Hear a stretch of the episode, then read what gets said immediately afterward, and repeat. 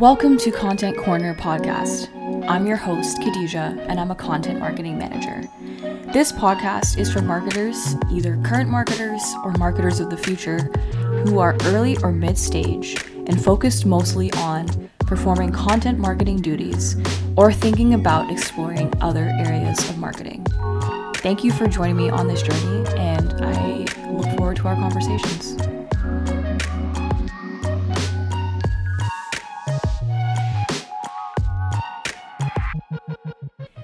Hello, and welcome back to Content Corner. Thank you for joining me for episode three. So, today we're going to be talking about information architecture and how it relates to content marketing, or at least in my view.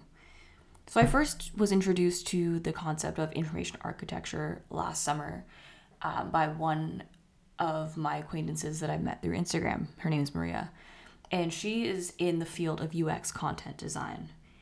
So, when she and I were talking, she told me to check out this book called How to Make Sense of Any Mess by Abby Covert. And I immediately ordered it after she and I had our conversation, and I just became obsessed. I thought it was such a cool concept. It helped me to understand how people really think through things as they're not only writing a story as you would be in content marketing a lot of the time, but just in general thinking through how to present information in a way that makes sense. So the book itself is typically I would say the typical audience is for is people that are interacting with stakeholders, fellow employees, and other users. So specifically, I think it's for people that are really into UX content and UX in general. Um, but I do think it's very relevant for anybody who has to create a piece of information and deliver that information in a way that's clear and accessible to whatever audience they have. So basically, what I want to talk about is kind of my takeaways from that book. Of course, feel free to read it yourself, but I really did find some kind of high level pieces from it that I've taken into my work since I've read it. So there are a lot of sections in the book around language, and those were the sections that really resonated with me. The book is definitely a quick read. It's broken up in such a way into 10 sections that's really quick and easy to digest. And it's very quick to read as well because I find every page should be sort of a mini lesson. Um, so basically, if you don't want to read the whole thing, you can kind of skim through and pick your areas of interest or areas of relevance. But if you're new to the topic of information architecture overall, definitely just give the whole text a read. It's short, quick, something you can read in an afternoon. So the first lesson that I wanted to share that I really enjoyed from the book was the idea that intent is language. So, this lesson basically affirms the idea that words matter and are needed to convey ideas and make plans. With words, ideas move from being concepts to actual things. So, you know, we've heard things like words are power, you know, the pen is mightier than the sword, all these sorts of ideas, but really, you know, the way you can convey your ideas if you can put your ideas into words, that's such a powerful and, you know, almost indisputable way to present that information or that idea to a certain group and hopefully take it from being just an idea and something that actually lives and breathes and exists as an actual thing. So I think that's incredibly powerful and it's a power that people in content marketing or marketing in general um, I think really have. And it's a huge responsibility to be able to shape these ideas, present them to people in the form of an audience, and have them act on it, get excited about it, you know, see how it can solve problems, all of those sorts of things. It's a power that definitely shouldn't be taken for granted. The second lesson that I really liked was this idea or this question of who matters. So, when you're thinking about it in terms of information and presenting information, who matters? So it's urging people that are creating ideas through words to consider the intended user. So maybe it's a group of your fellow colleagues if you're doing something for internal enablement. Maybe it's other employees um, that will be end users at a different organization.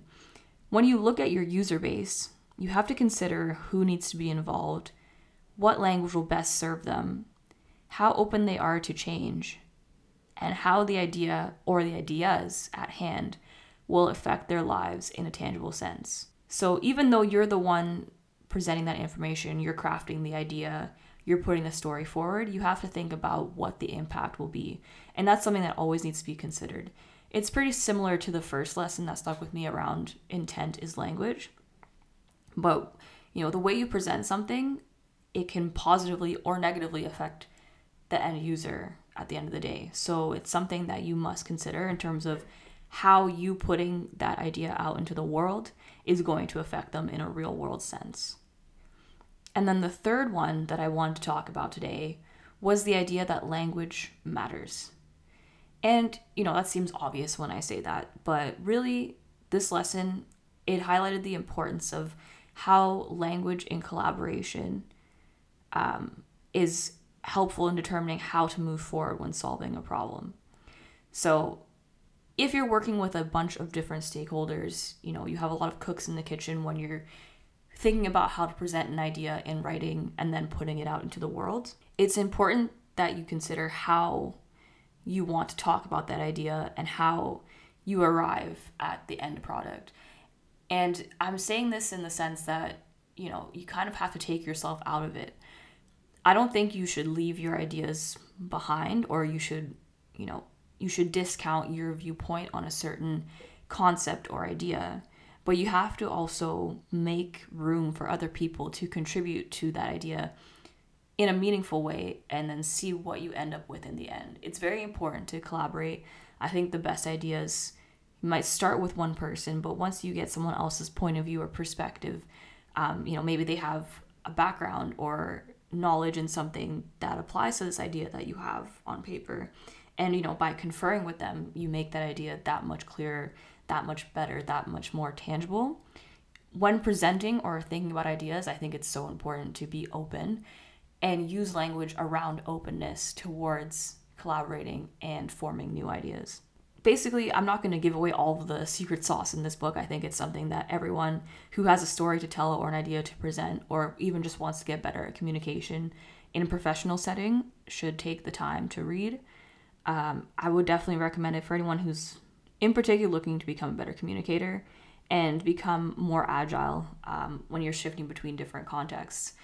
And I think that is really applicable to those who are in content marketing because, at least for me on a day to day, I never know what I'm going to be creating. Like, sure, there are things that I've left off pr- from the previous workday, you know, that kind of spill over, and then I'm thinking about you know how to wrap that up you know who has to be involved in the approval process you know who else i can confer with when it comes to making that idea and that concept as complete as possible before i present it and that's something that like i said i've taken away from this book um, but just in the sense that i shift my contexts so much between creating top of funnel content like blogs but also thinking about you know building relationships with clients and customers um, per- more personal relationships that they've already established, you know, and using that to create a story and taking their input on the ideas that I have in mind when it comes to telling their story.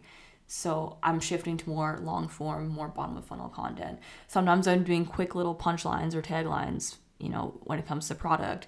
Or maybe I'm working with the sales team to come up with a cool one pager or summary about an event or you know a product feature that isn't so technically written, you know? So I'm always, my brain is constantly shifting between what type of writing I'm doing, what the, um, the end user is, what the goal is, what the format's going to be, all of these things. And I think by understanding, even at a very basic level, what information architecture is, I've really been able to further, I guess, develop my skills when it comes to actually shifting between different voices and different formats it still doesn't it doesn't take me a long time to produce something um, well depending on what it is of course like everything does take time but in the sense that i go into it having a framework. Let's say i'm doing a one pager right? I know what sort of framework we're going for. We have our standardized voice and tone so i understand you know what sort of t- words i should be using and you know how best to kind of lay out that story. Of course the details change in every context, but I feel like I don't take as much time to think about how to present that information because of the fact that I'm thinking through the lens of information architecture and I'm thinking through the lens of the end user, the recipient, the person who's going to be taking that information and, you know, applying it in a real world tangible way. So I think whether you have an interest in UX content design or content marketing or even, you know, sales because you have to think about how you're presenting information constantly. That's what you're doing on your feed all the time. I don't think it hurts to take a step back and just brief yourself on the idea of information architecture.